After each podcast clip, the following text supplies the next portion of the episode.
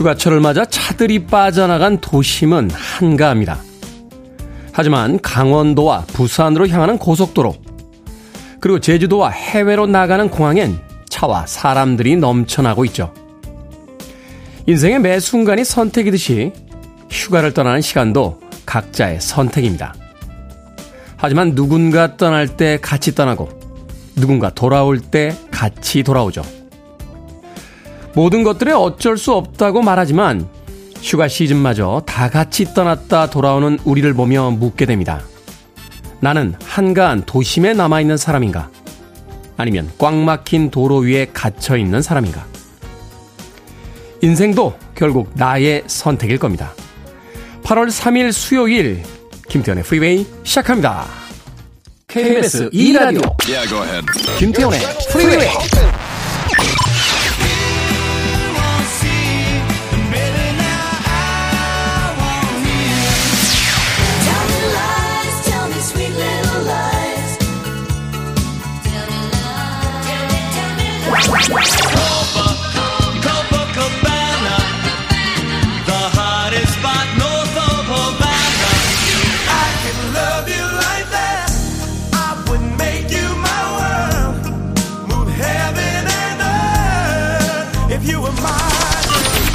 Stop the music. 호주의 락밴드죠. 리틀 리버 밴드의 레머니싱 듣고 왔습니다.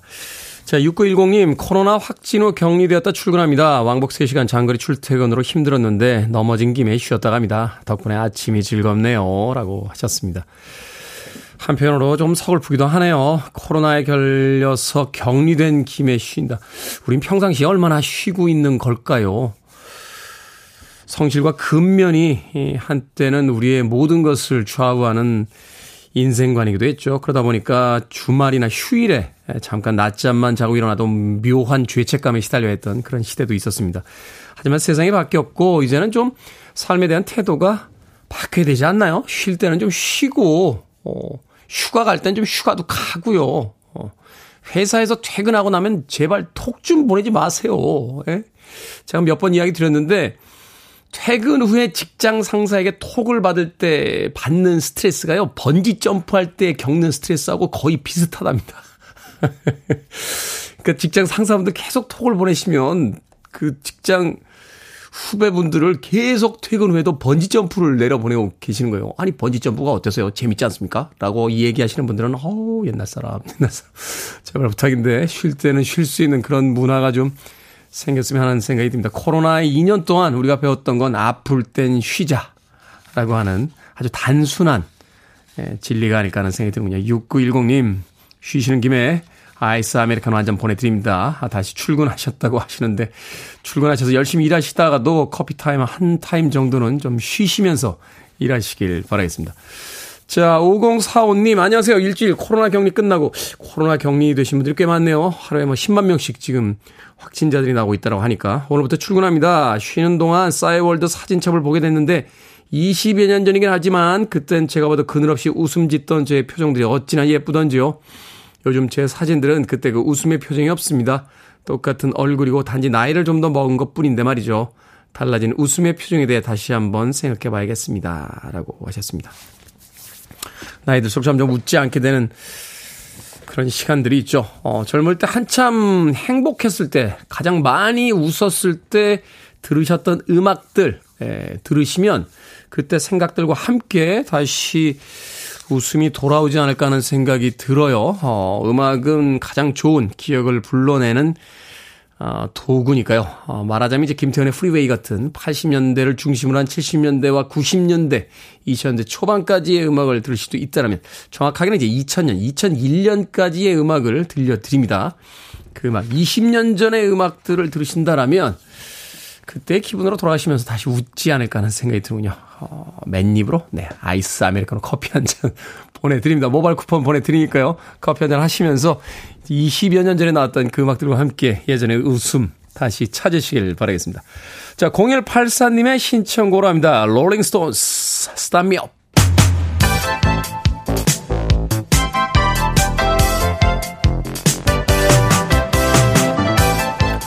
이 시각 뉴스를 깔끔하게 정리해드립니다. 뉴스브리핑 캔디 전혜연 시사평론가와 함께합니다. 안녕하세요. 안녕하세요. 캔디 전혜연입니다. 초등 입학연령 하향 조정 논란과 관련해서 박순애 사회부총리 겸 교육부 장관, 국민이 원치 않는다면 폐기할 수도 있다 이렇게 밝혔다고요? 예, 사실은 이 내용이 업무보고에서 알려졌는데 그 이후에 여론의 반발이 만만치가 않은 상황입니다. 윤석열 대통령이 일단 이거와 관련해서 교육부에 공론화를 지시했다 이렇게 대통령실이 어제 밝혔는데요. 뭐 공론화는 건 이제 원칙적인 말이죠. 여론을 잘 수렴해라 이렇게 해석이 됩니다. 박순애 교육부 장관이 어제 대통령실 앞에서 모여서 만 5세 입학에 대한 반대 집회를 하고 있는 학부모 단체라든가 시민단체를 만났는데 참석자들이 굉장히 쓴소리를 쏟아냈다고 합니다. 아동 발달 상황에 대해서 깊게 고민을 해봤냐? 그리고 교육 격차가 해소되거나 책임교육 실현될 것이라고 아무도 믿지 않는다 이런 쓴소리가 쏟아졌다고 하는데요. 박 장관은 업무보고를 통해서 사회적 논의가 시작된 것뿐이다 라면서 국민이 원치 않으면 폐기될 수도 있다라고 말했습니다. 당초 입장에서 좀 물러난 것이 아니냐라는 해석이 나오고 있는데 하지만 교육부 장관이 이렇게 해명을 하고 있지만 학부모 단체들이 계속 지금 부글부글 끓고 있다 이렇게 전해지고 있어요. 뭐 사회적 논의 이런 것이 아니라 그냥 빨리 폐기해야 된다 이런 주장이 쏟아지고 있다라고 하는데요. 특히 인터넷에서 엄마 아빠들이 모인 카페 줄여서 보통 이제 맘카페라고 하잖아요. 네. 엄마들만 있는 거 아니고 이제 아빠들도 들어오고 하는데 요새 뭐 교육하고 아이들 키우는 데 남녀가 없으니까요. 예. 이 맘카페 등을 통해서 만 5세 취학 철회 촉구 서명의 운동 벌어지고 있는데 19만 명 가까이 참여했고 계속 증가세라고 전해지고 있습니다. 이런 가운데 야당에서는 교육이 부친 개냐 어떻게 이렇게 중요한 일을 이렇게 하냐라고 좀 비꼬는 반발이 나오고 있고요. 박지원 전 국정원장은 이 박순애 교육부 장관이 음주운전 이력 때문에 굉장히 비판을 많이 받은 바가 있잖아요. 그런 점을 꼬집어서 최소한 내각의 국민 소통 없이 음주 교육 정책을 하고 있다 이렇게 지적을 하기도 했습니다. 뭐 정부의 의도가 나빴다라고 생각을 하지 않습니다만 우리가 점심 메뉴 하나 정할 때도 사람들에게 물어보잖아요. 그 중요한 정책을 위반하는 데 있어서 여론조사가 좀 충분히 있었어야 되는 거 아닌가 하는 생각이 드네요. 저는 개인적으로 아이들은 놀아야 되는 것 같습니다. 그렇죠. 학교에서 가뜩이나 시달리는데 한 살 더 빨리 학교에다 보내서 공부를 시켜야 되나 하는 생각도 듭니다. 어찌됐건 웃지 못할 소식 중 하나는 사교육에 관련된 주가가 올랐다고 합니다. 어떻게 될지 지켜보겠습니다. 자, 윤석열 대통령 부부와의 친분을 사칭한 한 무속인이 이권에 개입한다는 의혹이 불거졌습니다. 대통령실이 입장을 밝혔죠? 예, 이 논란이 되고 있는 인물은 땡땡 법사로 불렸던 인물인데요. 좀 살펴보면 이 법사라는 인물이 윤석열 대통령의 부인 김건희 여사가 운영했던 코바나 컨텐츠 고문이라면서 이런 명함을 갖고 다녔던 인물입니다.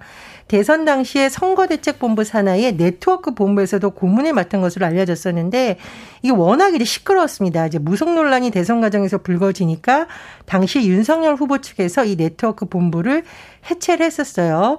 한동안 조용한가 싶었는데 다시 물밑에서 논란이 제기될 조짐입니다.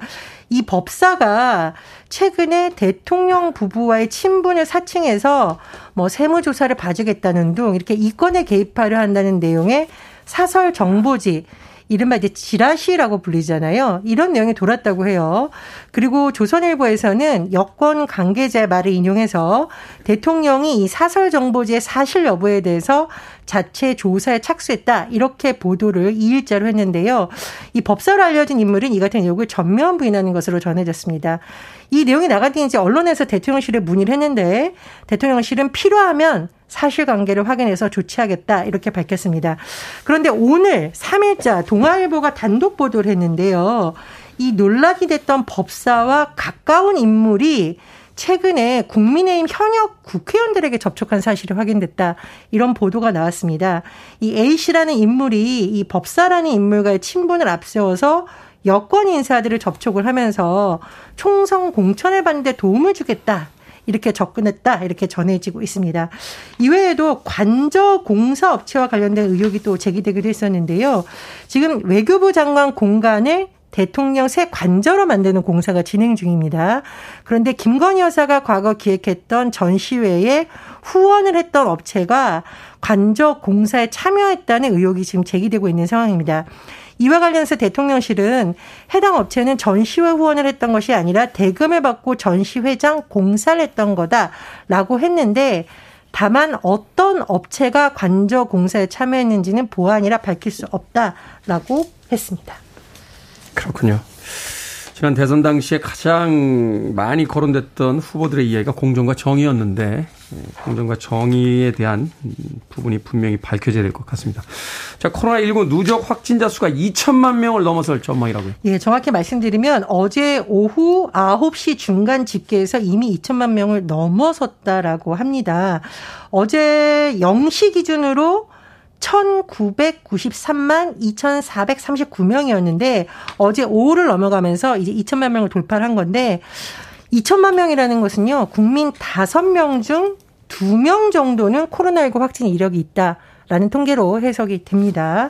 그런데 우리나라 첫 확진자가 나온 것이 2020년 1월 20일이거든요. 약 2년 반 만에 누적 확진자가 2천만 명을 넘어섰고요. 제가 이 그래프를 한번 쭉 봤는데 증가 속도가 올해 들어서 정말 이게 지금 심각한 상황입니다. 지난 2월 5일까지는 누적 확진자 수가 100만 명 정도를 넘어섰거든요. 네. 이것도 당시에는 굉장히 큰 뉴스였습니다. 그런데 오미크론 변이 대유행의 영향으로 쭉 급증했는데 3월 8일 500만 명 선에 도달했었고요. 4월 8일 약 한 달 후에 1,500만 명 그리고 2천만 명의 대기까지는 1월부터 116일이 걸렸는데 어쨌든 코로나19 상황이 빨리 종식됐으면 좋겠다라고 국민들이 많이 바라고 있는데 글쎄요. 현재 상황을 봐서는 좀 인내심을 가져야 될 것 같다라는 생각이 듭니다. 그렇군요. 계속해서 늘어나는 추세라고 하는데 특별히 개인 방역에 더 많이 신경을 써야 될 것 같습니다. 자, 오늘의 시사 엉뚱 퀴즈 어떤 문제입니까? 예, 초등 입학 연령을 만 5세로 낮추는 것과 관련된 소식 전해드렸습니다. 여기에 대해서 5세 아니야 라고 반대하는 분들 많으신 것 같은데 네. 여기서 오늘의 시사 엉뚱 퀴즈 5세 아니아는 태평양 지역의 섬으로 이루어진 6대지의 하나인데요. 역대급인데요, 오늘 문제. 네. 5세 아니 아의 대표 섬으로는 호주가 있죠. 그렇다면 호주의 수도는 어디일까요? 1번 인프라, 2번 아수라, 3번 캔버라, 4번 아이고 더버라. 정답 아시는 분들은 지금 보내주시면 됩니다. 재미있는 오답 포함해서 모두 10분에게 아메리카노 쿠폰 보내드립니다. 오세아니아는 태평양 지역의 섬으로 이루어진 6대주의 하나입니다. 오세아니아의 대표 섬으로는 호주가 있죠. 그렇다면 호주의 수도는 어디일까요? 1번 인프라, 2번 아수라, 3번 캔버라, 4번 아이고 더버라. 문자번호 샵1061, 짧은 문자 50원, 긴 문자 100원, 콩으로는 무료입니다. 뉴스브리핑 전혜연 시사평론가와 함께했습니다. 고맙습니다. 감사합니다. 오션 칼라신입니다. Up on the downside.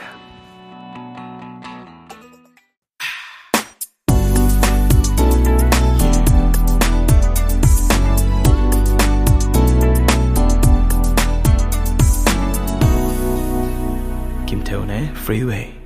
노래 참 잘하죠. All Four의 I Can Love You Like That 듣고 왔습니다.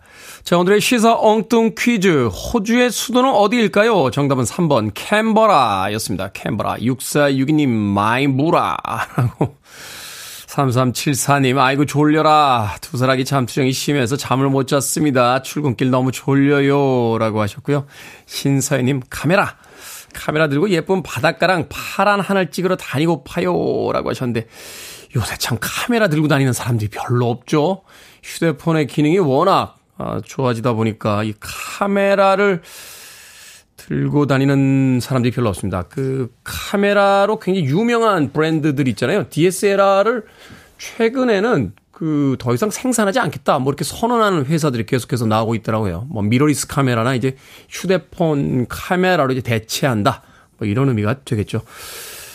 예전엔 참 카메라 하나가 재산 목록 1호에 올라있던 그런 시대도 있는데 제가 가장 아끼는 카메라는 한 40년이 더 되죠. 50년 된 카메라 있어요. 저희 어머니가 쓰시던 건데 옛날 카메라인데 지금은 고장이 나 있습니다.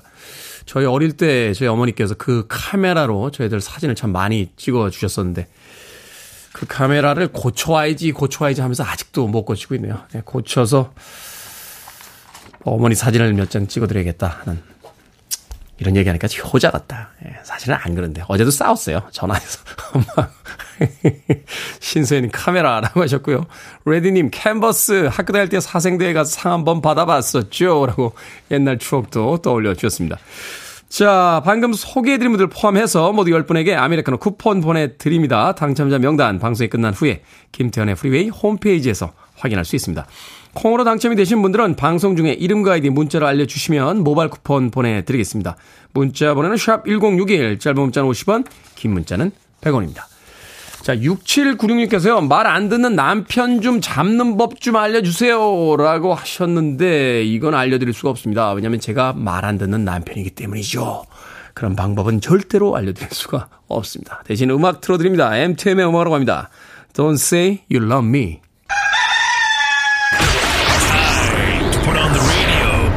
김태훈의 프리웨이.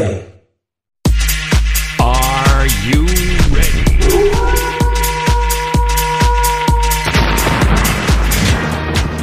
상담계의 새로운 지평을 열어드립니다. 결정은 해드릴게. 신세계 상담소.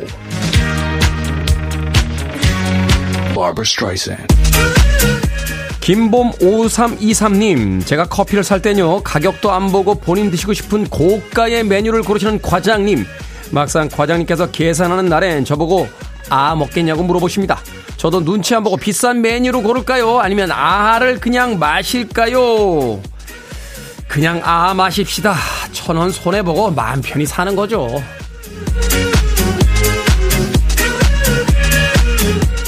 더더님, 서울에 갈 일이 있는데요. 편도 3시간 운전해서 갈지 KTX를 탈지 고민이 됩니다. 자차가 좋을까요? 아니면 대중교통수단이 좋을까요? KTX 탑시다. 3시간 동안 휴대폰으로 영화도 보고 잠도 자고 그렇게 좀 쉬는 거죠.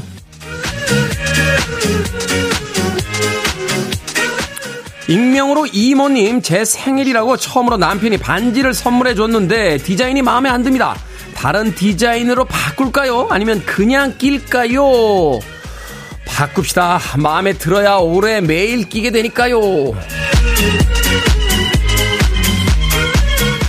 민트3456님, 다들 휴가 가서 사무실이 조용해요. 라디오라도 틀어놓고 즐겁게 일할까요? 아니면 그냥 평소처럼 조용히 일할까요? 라디오 틀고 즐겁게 일합시다. 아무도 없을 때 자유를 만끽하는 거죠. 음악에 맞춰 춤도 한번 추세요. 방금 소개해드린 네 분에게 선물도 보내드립니다. 콩으로 뽑힌 분들 방송 중에 이름과 아이디 문자로 알려주세요. 고민이 있으신 분들 계속해서 보내주시면 이 시간에 해결해드립니다. 문자번호 샵 1061, 짧은 문자 50원, 긴 문자 100원, 콩으로는 무료입니다. To be streamed, Backley on Zoo. Listening to one of the best radio stations around. You're listening to Kim Daphne Freeway. I'm wishing on a star. 빌보드 키드의 아침 선택 KBS 2라디오 김태훈의 프리웨이 함께하고 계십니다. 커버걸스의 음악 1부 끝곡입니다. Wishing on a star 됐습니다. 잠시 후 2부에서 뵙겠습니다.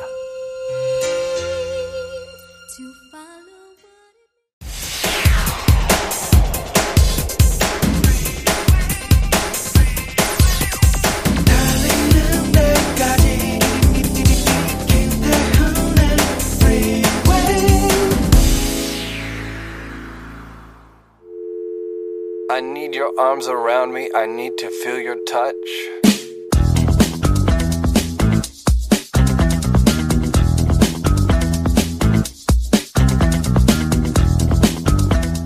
성공하는 사람들의 아침 습관.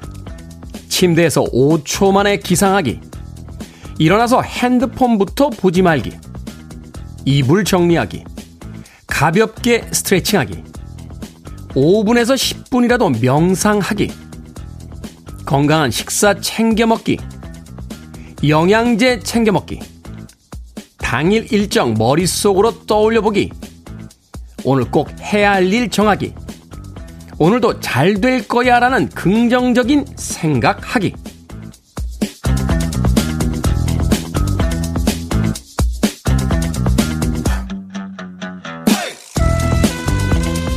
뭐든 읽어주는 남자, 오늘은 청취자 이경숙님이 보내주신 성공하는 사람들의 아침 습관 읽어드렸습니다. 가지수는 많지만요, 뭐 쭉 훑어보면 15분 정도만 아침에 투자하면 대부분 다 할 수 있는 것들입니다.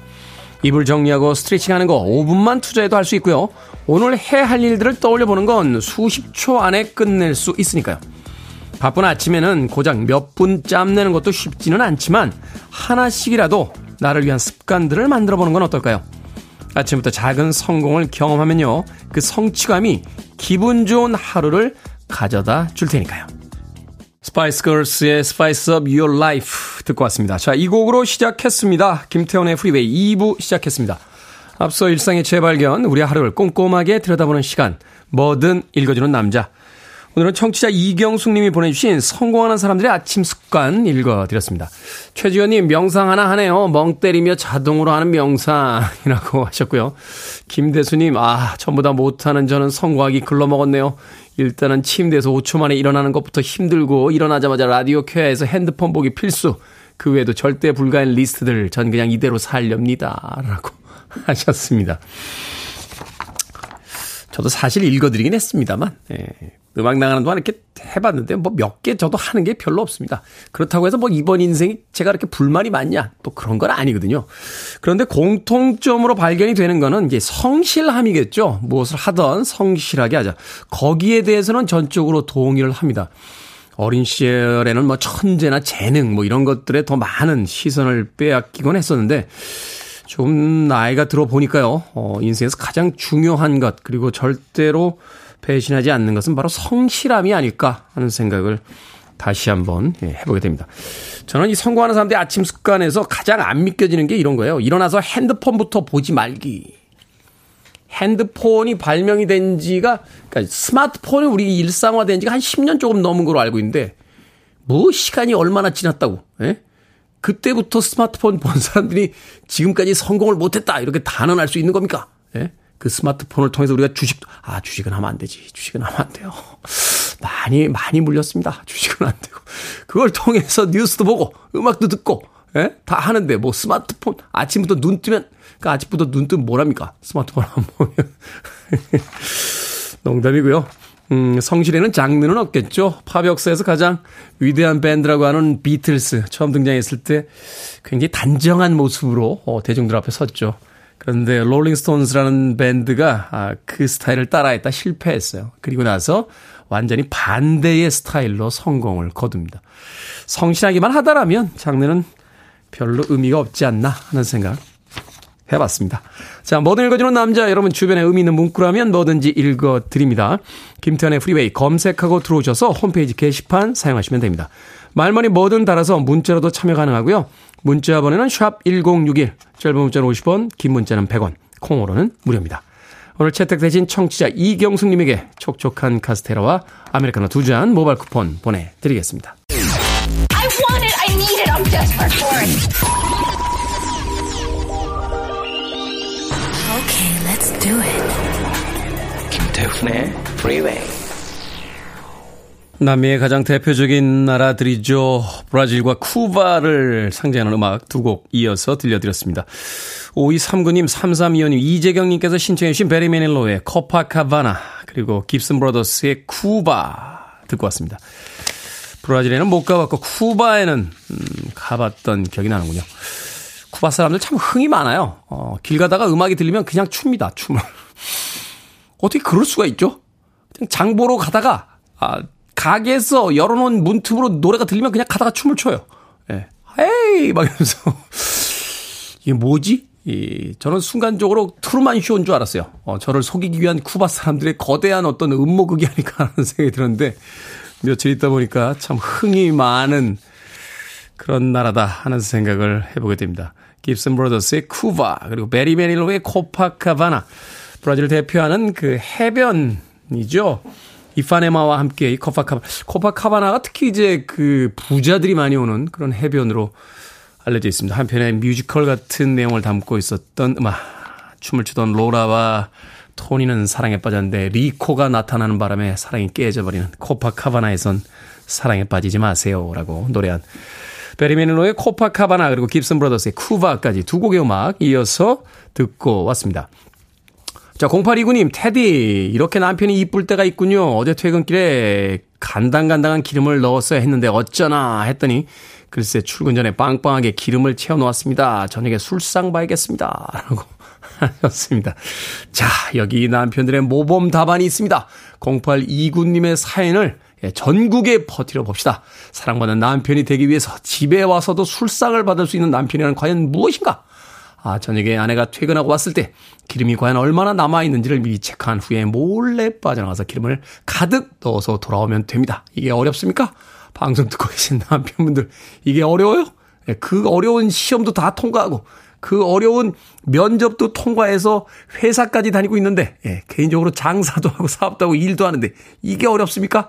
자, 0829님의 사연 다시 한번 읽어드립니다. 테디, 이렇게 남편이 이쁠 때가 있습니까? 어제 퇴근길에 간당간당한 기름을 넣었어야 했는데 어쩌나 했더니 글쎄 출근 전에 여기가 하이라이트입니다. 빵빵하게 기름을 채워놓았습니다. 그리고 아름다운 결말이죠. 저녁에 술상을 봐야겠습니다. 자, 기승전결이 있는 이 아름다운 문자 주변에 많이 퍼뜨려주시길 바라겠습니다. 0829님에게는 특별히 제가 피자 한 판과 콜라 보내드립니다. 행복한 저녁 술상의 보탬이 되시길 바라겠습니다. 0829님. 자, K123987363님. 테디, 태훈님 반갑습니다. 반백에 다시 반십의 나이가 되도록 라디오 사연은 처음이네요. 비 오는 아침 여유롭게 9층 창밖을 내다보고 있으나 마음은 편치가 않습니다. 병원 침대에서만 6주를 보내야 합니다. 라고 하셨습니다. 마음이 그렇게 여롭진 않으시겠네요. 그래도 힘내십시오. 6주 후에는 다시 퇴원하실 수 있잖아요. 고칠 수 있는 병은 그렇게 깊게 고민하지 마시길 바라겠습니다. 아메리카노 모바일 쿠폰 한 장 보내드릴게요. 6주 후에 홀가분한 마음으로 그 병원에서 나오셔서 맛있게, 자, 퇴원이다 하는 기분으로 커피 한잔 하시길 바라겠습니다. 4800님, 며칠 전 차 안에서 남편이 얼굴에 바르게 화장품 좀 달라길래 핸드크림이 있네, 그거 바르지 했더니 남편이 핸드크림은 얼굴에 바르면 안 되고 바디로션은 괜찮다고 하던데 이러는 겁니다. 누가 그런 말 해? 라고 물어보니까 김태훈이가 그러던데, 이 한마디에 기가 차서 말이 안 나오더라고요. 제가 27년 동안 핸드크림, 바디로션 얼굴에 바르지 말라고 했는데 피부 자격증 있는 내 말은 귀등으로도 안 듣고. 말은 똑바로 합시다. 제가 언제 바디로션은 되고 핸드크림은 안 된다고 했습니까? 예? 저는 바디로션을 다 바른다. 얼굴에도 바르고 몸에도 바르고 심지어는 헤어크림으로도 씁니다. 제 머리가 이렇게 반들반들한 건, 예, 바디크림을 발랐기 때문입니다. 이게 진화론적으로 보면 다 머리카락도 피부가 변해서 된 거이기 때문에 바디로션을 발라도 된다. 저는 이렇게 주장합니다만 안 되는 체질도 있겠죠. 뭐 이렇게 기름이 많은 지성 피부라든지. 제가 한다고 여러분들 다 따라하시면 안 돼요. 4800님. 무리를 이렇게 죄송하니까 제가 쿠키와 커피 보내드릴게요. 남편분과 나누시길 바라겠습니다. 자, 한동훈님, 지금 파리에 계시다고 하셨는데 신청곡 들려드립니다. Fleetwood Mac, Little Lies.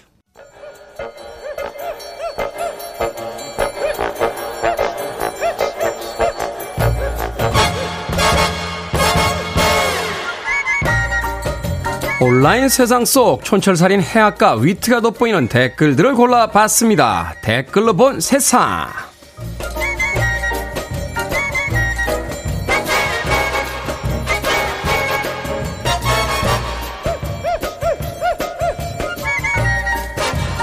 첫 번째 댓글로 본 세상. 브라질 상파울루에 사는 한 여성이요, 최근 회사에 자주 지각하게 됐다고 합니다. 아침마다 알람을 듣지 못해서인데요, 알람 설정 시간보다 조금 더 일찍 눈이 떠진 어느 날 그 이유를 알게 됐습니다. 반려묘가 휴대폰을 눌러 알람을 끄고 있었던 건데요, 다행히 그 모습을 영상으로 찍어 회사에 변명할 수 있게 됐다는군요. 여기에 달린 댓글 드립니다. 플레임님, 우리 집 야옹이는 6시만 되면 깨워서 지각을 절대 할 수가 없어요. 근데 쉬는 날도 똑같은 시간에 깨운다는 게 함정이죠. 감자님, 퇴근할 시간이 되면요, 현관 앞에 앉아있는 것도 너무 신기합니다. 사실 얘네 시계 볼 줄 아는 거 아닐까요? 아하, 제가 지난 2년간 단 한 번도 방송에 지각을 안 한 건 집에서 고양이를 키우지 않아서였군요. 아침 DJ 하는 동안은 앞으로도 안 키우겠습니다.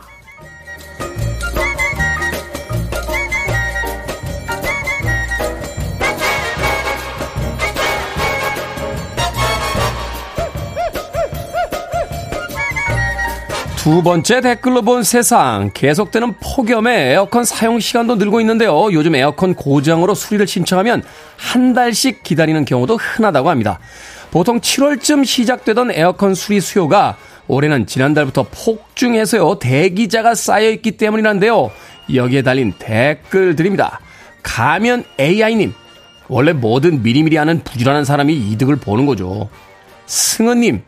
앞으로 살아남으려면 기본적인 에어컨 수리 기술은 익혀둬야겠어요. 저희 집은 지금 사우나 됐거든요. 한 달을 기다려야 된다. 그러면 올해 아닙니다. 대한민국이니까 가능한 거죠. 미국에선 에어컨 여름에 수리 맡기면 크리스마스에 가지고 옵니다.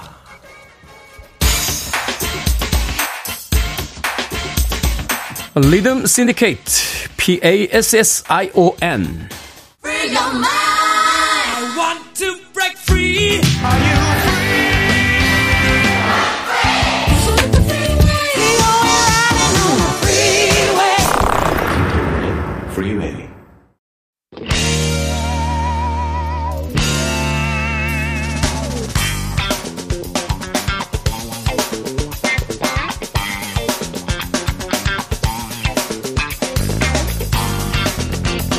수요일의 코너 약학다식. 정성껏 원칙대로 만드는 요리와 빼도 되는 건 다 뺀 요리, 다양한 스펙트럼을 자랑하는 요리 교실입니다.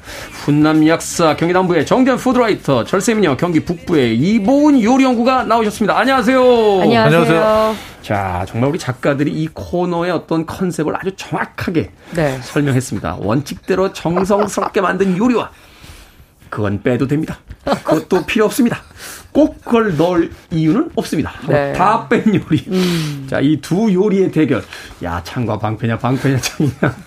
물론 승부는 뭐 시작할 때부터 한쪽으로 기울어 있긴 합니다만 재미의 요소에 있어서는 또. 네. 자, 오늘의 요리 재료 사각 통조림에 들어있는 햄입니다. 햄. 얇게 구워 하얀 쌀밥에 얹어 먹으면 야. 참 여기가 천국이죠. 그렇죠. 이 햄 예전에 참 부잣집에 가야 아이들이 이렇게 햄 먹는 거 보면 그게 그렇게 먹고 싶어가지고. 맞아요. 아, 도시락 반찬에 요거 하나 가져가면 그렇죠. 그날 한 30명은 제 주변으로 다 모였었는데. 그러니까 소세지와는 비교가 안 되죠. 그럼요. 소세지는 약간 대중 버전, 햄은 약간 고급 버전 이렇게 기억을 했는데. 자, 일단 이 통조림 햄 어떻게 개발이 됐는지부터 궁금합니다. 약사님이 공부를 해오셨을 것 같은데. 일단 통조림 햄 자체는요, 이게 처음 이제 개발된 게 1926년입니다. 1926년이요? 네네. 이야. 이미 뭐 이제 그 당시에 캔이 상당히 인기가 있었는데, 햄을 캔으로 만든다? 이 생각 못 했어요. 네. 근데 이제 그 당시에 통조림 햄. 네, 통조림 햄을 만들어야 되겠다는 생각을 한 게 그냥 햄을 만들다 보니까 이게 좀 생산이 들쑥날쑥해가지고, 회사에서 힘든 거예요. 회사에서. 많이 만들 때는 사람 썼다가 또 이제 일이 없어질 때는 또 다 이렇게 내보내야 되잖아요. 또 어떨 땐 수요가 있다가 또 어떨 땐 수요가 없다가. 네. 그래서 안 되겠다. 통조림이 인기인데 통조림 만들어 보자. 아, 그거 일단 보관을 오래 할 수 있고. 그렇죠. 또 어떤 뭐 이렇게 되니까. 근데 이제 이때가 또 대공황하고 겹칩니다. 그렇죠. 20세기 초니까 미국의 대공황이 이제 1차, 2차 계속 오던 때죠. 그렇죠. 네. 대공황 때문에 인기가 확 올라가니까 경쟁 제품이 많이 나오고 그러다 보니까. 아, 이거 이름 좀 이상, 뭐, 다른 이름 만들자. 해서 이제, 우리가 알고 있는 이제 그 뭐 브랜드. 그게 나온 건 이제 1937년입니다. 11년 뒤죠. 11년 뒤에. 네네. 세계 최초의 유성영화가 1927년에 만들어졌는데, 유성영화 전에, 대공황 시대에 이미 통조림 햄이 이제 미국 사회에서 인기를 얻었고. 그리고 우리가 어릴 때는 이제 미제라는 게 고급의 어떤 대명사였잖아요. 미제. 색깔이 5개 나오는 볼펜이 얼마나 신기했는지. 맞아. 그때 이제 할아버지, 미국 가신 할아버지가 한국에 몇 년 만에 나오실 때 이 햄, 통조림 햄 갖다 주시면 온 가족이 즐거워하죠. 어떤 그런 기억이 납니다. 자, 이 통조림 햄은 고기에 어떤 부위를 씁니까? 일단 이 통조림 햄은요, 전체적으로는 다 돼지고기가 중심인데요. 앞다리살, 뒷다리살이 다 들어가고요. 네. 여기에 돈지방이 들어갑니다. 돼지 기름. 네, 돼지 기름이 들어갑니다. 그리고 여기엔 또 뭐가 들어있냐면 돼지고기에서 나온 잡뼈에 붙어있는 살, 부산물들을 다 발굴을 해서 여기에 첨가제와 조미료를 넣어서 만든 게 바로 이 통조림 햄입니다. 그렇기 때문에 우리가 보통 이제 통조림 햄 그러면 아, 앞다리하고 뒷다리살만 넣었으니까 굉장히 건강하게 먹을 수 있는 거 아니야? 하시는데 여기에 또 대부분은 돈지방이 또 차지를 하기 그러니까. 때문에 아, 그렇게 살집이 많지는 않고 그래서 지방이 많은 거거든요. 아, 네. 그래서 맛있죠. 맞아요. 그래서 요것만 딱 슬라이스 아주 얇게 해서 네. 요것도 한 0.3mm 정도, 0.3cm 정도로 슬라이스를 해야 됩니다. 0.3cm. 그거보다 더 크거나 더 얇거나 하면 안 되죠. 맞아요. 그렇게 하고 나서 마른 팬에다가 탁 올려주면 기름을 따로 할 필요 없이 지글지글지글 그 본연의 기름으로 구워지니까 훨씬 더 맛있는 거죠. 맞아. 이 햄은 썰어서 이제 굽기 전에 써는 네. 게 두께가 중요하거든요. 이게 너무 두꺼우면 사실은 겉에는 탈 때까지 해야 되고 그쵸. 안을 익히려면 안에 거가 너무 얇으면 그 씹는 육질의 맛이 식감이 없어요. 네. 지금 테디처럼 우리나라 사람들이 민감해요. 그래서 고기를 갈아 넣을 때도 네. 이게 입자 크기가 좀 크면 아, 나 이거 힘줄이 씹히는 것 같아. 이런 컴플레인이 많이 들었다고 합니다. 그래서 국내에서 이걸 만들 때는 해외보다 조금 더 약 1mm 정도 차이가 나게 네, 그 조금 더 잘게 이걸 간다고요. 아, 사실 그런 네. 것 같아요. 소세지도 우리나라에서 만든 거하고 독일 갔을 때 소세지를 먹는데 왜 이렇게 억세요? 식감이 다르죠. 네. 소세지가 먹는데 와 완전 억세가지고 이게 어떤 나라마다의 어떤 차이도 있다. 네. 지금 방금 이야기해 주셨습니다만 지방이라든지 또 기타 첨가제가 들어가니까 이거 많이 먹으면 몸에 안 좋지 않나 하는 또 그런 우려도 있고 이것도 사실 한때 무슨 뭐 발암물질로 이렇게 발암식품인가요? 뭐 이걸로 뭐 WHO인가요? 뭐 규정한다 뭐 이래가지고 논란이 좀 있었잖아요. 이거 어떻습니까? 영양 성분이나 이런 거. 일단 뭐 햄이나 소시지 같은 가공육에는 아질산 나트륨이라는 게 들어가는데요. 아질산 나트륨. 네, 근데 굉장히 소량이 들어가고 그것 때문에 문제가 있는 거긴 하지만 보통 이제 고기의 그 예쁜 색깔을 네. 유지하는 그런 부분. 그리고 이게 안 들어가면은 또 식중독 일으킬 수 있는 보툴리눔이라고 하는 그 네. 이제 식중독균이 이제 여기 감염될 수 있거든요. 네. 그래서 그런 문제 때문에 집어넣는 건데 제일 큰 문제는 사실 그런 게 아니고 짜요. 염분 염도가 너무 많이 짜요. 네. 아, 그렇구나. 이게 오래 저장하고 이러기 때문에 네. 맛을 내기 너무 때문에. 네. 100g 정도만 드셔도 그러니까 아주 작은 캔의 절반이거든요. 100g이면. 그죠. 네. 우유 반팩이니까 작은 네. 게. 그거의 절반인데 그것만 드셔도 그 안에 나트륨이 1000mg 넘어갑니다. 한 1000에서 1100 되거든요. 오. 그러니까 하루에 우리가 권고하는 그런 양의 절반을. 그렇죠. 하루 2g인가 네. 먹기 권장하고 있잖아요. 네네. 그거에 그럼 네. 말하자면 절반을 먹는다? 네. 절반이 돼요. 그래서 한 이틀간은 네. 아무것도 드시지 마셔야 네. 돼요. 저는 하루 두 끼 먹으니까 한 끼에 통조림 햄 먹으면 되지 않나요? 그럼 반 먹었으니까 되잖아요. 그리고 지방 함량도 좀 높죠. 네. 지방 함량도 좀 높죠. 아무래도 돈지방으로 네. 만들기 때문에 지방 함량이 굉장히 높아요. 이제 제가 괜한 걸 물어봤어요. 안 들을래요. 안 들어요. 아니, 근데 단백질 함량도 네. 높아요. 단백질 높은 거죠? 네. 근데 네. 지방이 거봐 한 3배 더 많이 들어있어요. 아니, 안 들을래요. 네. 계속 통조림을 먹어야 되기 때문에 네. 안 듣겠습니다. 네. 요거 팁 하나 주세요. 어떻게 뺍니까? 이게 잘 안 빠져요. 뺄 때. 가장 좋은 방법은요. 일단은 마른 팬에 우리가 베이컨 굽듯이 마른 팬에 구워서 먹는 방법도 가장 좋으나 네. 아까 말씀하신 아질산 나트륨을 없애려면 물에다 좀 담가놓는 게 좋아요. 아. 그러면 데치느냐? 데치는 것보다는 약간 50도씨의 물에 썰어서 그냥 잠깐 담갔다가 건져놓는 게 훨씬 더 좋습니다. 그러면 기타 첨가제 네, 좀 빠지죠. 네, 네, 제가 사실... 제가 사실 여쭤본 거는 그 통조림에서 햄을 어떻게 빼냐고 네. 여쭤본 거예요. 아, 정말? 통조림에서 어떻게 빼냐고요? 네. 이게 통조림 저 겉에 붙어 있는 그 네. 젤라틴이거든요. 네. 그 젤라틴처럼 돼 있는 그것 때문에 안 빠지는 거기 때문에 네. 사실 뭐 뜨거운 물을 살짝 부어주거나. 아, 네. 양쪽 게 다 되겠네요. 뜨거운 물 부으면. 네. 아니, 근데 그렇게 하지 마시고요. 통조림 캔 안에서 꺼내려면 네. 뒤쪽을 약간 쳐주면 되는데요. 탁탁탁. 저 같은 경우에는 칼등으로 살짝 이렇게 쳐줍니다. 그러면 공간이 뜨거든요. 그러고 나서 캔을 딱 열어서 톡톡톡 3번만 하면 쭉 빠져요. 그러니까 네. 그게 항상 우리는 먹을 만큼만 빼려고 그러는데 그쵸. 톡톡톡 치면 또 쑥 빠져버려. 다 빠져버려. 당황할 때가 있는데. 아, 근데 네. 그 캔에서 일단은 땄잖아요. 네. 절대로 캔에 보관하시면 안 돼요. 그러면 안 좋은 일이 생길 수도 있으니 빼서 꺼내서 용기에다 네. 밀폐 용기 같은 데다 네, 보관하는 그렇습니다. 게 차라리 낫다. 네, 팁까지 주셨습니다. 자, 그럼 음악 듣고 와서 이제 본격적인 통조림 햄의 요리 방법 알아봅니다. 수지 콰트로가 통조림 햄을 좋아했네요. 캔을 요리할 수 있다라고 외칩니다. 캔, the 캔. 듣습니다. 수지 콰트로는 과연 통조림 햄을 어떻게 요리했을지 궁금하군요. 수지 콰트로의 Can the Can 듣고 왔습니다. 자, 빌보드 키드의 아침 선택, KBS 2라디오, 김태훈의 프리웨이, 절세미녀 이보은 요리연구가, 그리고 훈남약사 정재현 푸드라이터와 약학다식 함께하고 있습니다. 자, 이 사각 통조림 햄 이미 집에 몇 개씩 있습니다. 명절 되면 가끔 누가 선물로 보내주기도 하는데 처치 곤란이다 하는 분들도 계시거든요. 이걸 어떤 맛있는 요리를 해먹을 수 있습니까? 사실 제가 요거 주제를 받고요. 너무 고민했어요. 왜냐하면 제가 1년에 한두 번밖에 안 먹는 식재료이기 때문에 그렇죠. 이걸 가지고 어떻게 건강하게 만들어야 되지 고민을 많이 했는데 딱 방법이 있더라고요. 일단 이 통조림 햄을 빼냅니다. 캔에서 빼내고 난 다음에 나무젓가락 굵기로 썰어주세요. 그래서 길이기는 한 5cm 정도로 해서 그러니까 이게 김밥 들어가는 것처럼 네, 길게 네. 하지만 5cm 정도만 50도씨 물에다 잠깐 담궈 놓습니다. 그래서 기름기도 약간 좀 빼주고 그다음에 아니면 끓는 물에 살짝 데쳐도 괜찮아요. 네. 그러고 나서 찬물에 헹군 다음에 물기를 좀 탁탁 털어주세요. 부추가 있죠 집에. 부추. 예, 부추를 한 3cm 길이로 썰어주세요. 근데 썰고 난 다음에 후라이팬 판에 살짝 한번 마른 팬에서 볶아내셔야 됩니다. 기름기 없이. 그러고 난 다음에 부추와 이 햄을 같이 섞고 들기름. 다진파. 다진 마늘. 깻가루를 넣고 버무려 주세요. 그래서 나물로 잡수시면 요것도 별미입니다. 네. 햄을 나물처럼 네. 그러니까 얇게 썰어가지고. 그렇죠. 얇게 썰어서. 그냥 햄만 먹으면 안 속으니까 이제 부추하고 이렇게 넣어서 그렇죠. 나물이야 하면서 속여서 살짝.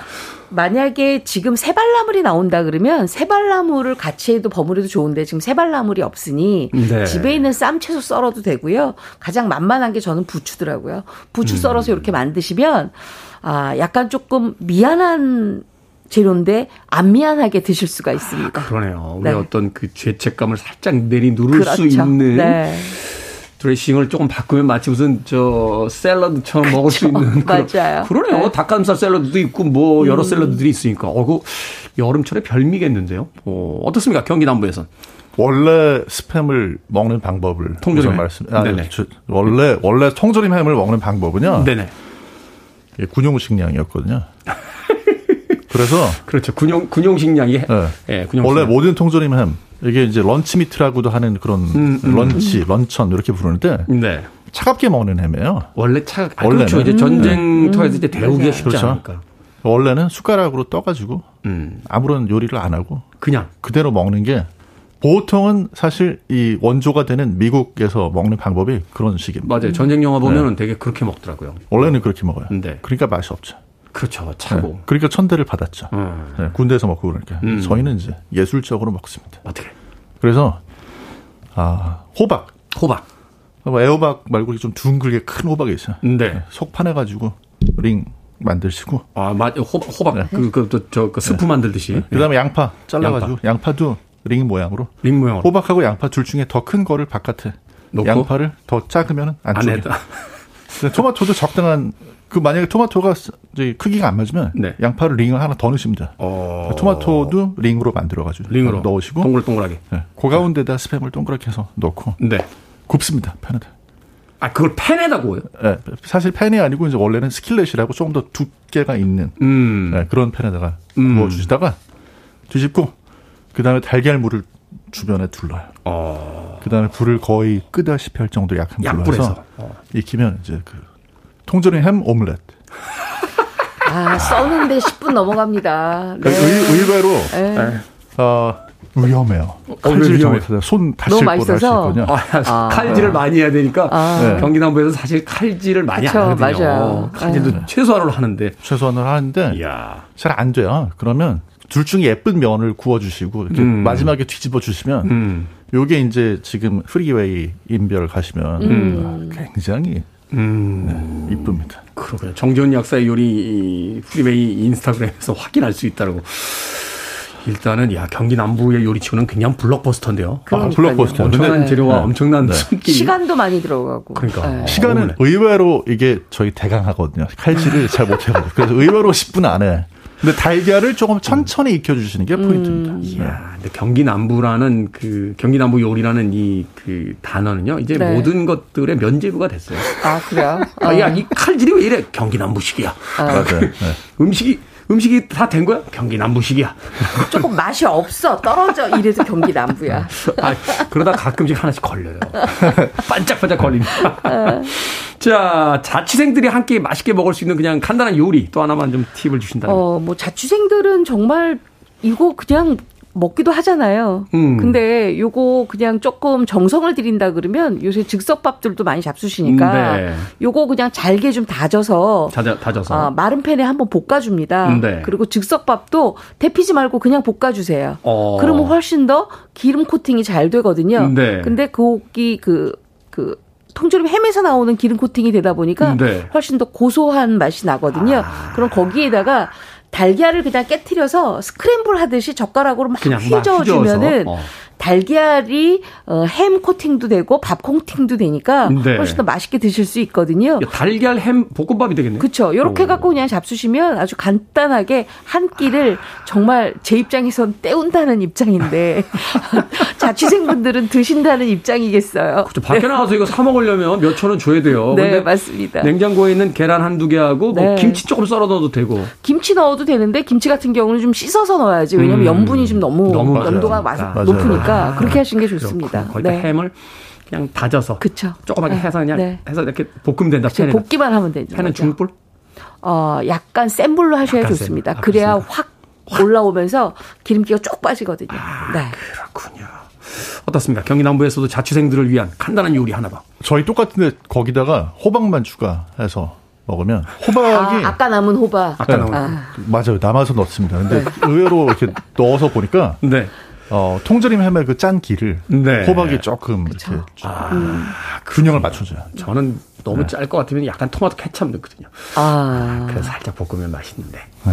어찌됐건 이 통조림 햄 진짜 지난 수십 년간 우리들의 도시락을 책임져온 네. 통조림 햄에 대해서 두 분의 이야기 들어봤습니다. 자, 아이들 반찬 만들 때 네. 햄으로 만들어주면 약간 이렇게 죄책감 느낄 때 있잖아요. 그쵸. 그것만 살짝 덜어내는 팁 하나씩만.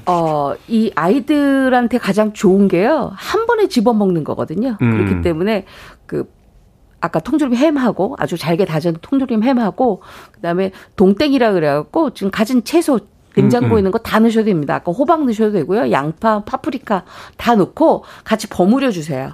버무려서 쌀가루로 반죽을 해서 네. 프라이팬에다가 기름 아주 약간만 두르고 구워주면 아이들한테 또 이렇게 채소를 또 많이 주니까 짠맛도 조금 완화시킬 수 있고 조금 엄마로서 위안을 받을 수가 있죠. 그렇죠. 네. 그리고 원래 형태를 없애면서. 그렇죠. 없애면서 네. 의식을 좀 덜 수 있는. 너무 성의 없잖아요. 그냥 아이들 도시락 반찬인데 사실 그냥 구워만 줘도 맛있긴 합니다만. 그렇죠. 어머니의 어떤 네. 죄책감을 덜기 위해서. 뭐 경기 남부에서도 도시락 반찬 추천해 주실 게 있습니까? 도시락 반찬으로는 못 보내는데요. 저희가 엄청난 두부김치 만들어 놓은 게 있어요. 나중에 네. 한번 사진으로 확인해 보시면 될 것 같습니다. 알겠습니다. 자, 밥식 먹을 식재를 쓰는 약학다시. 오늘은 안 그래도 맛있는 통조림 햄을 즐기는 방법 이보은 요리연구가 그리고 정전 푸드라이터와 함께 이야기 나눠봤습니다. 고맙습니다. 감사합니다. 고맙습니다.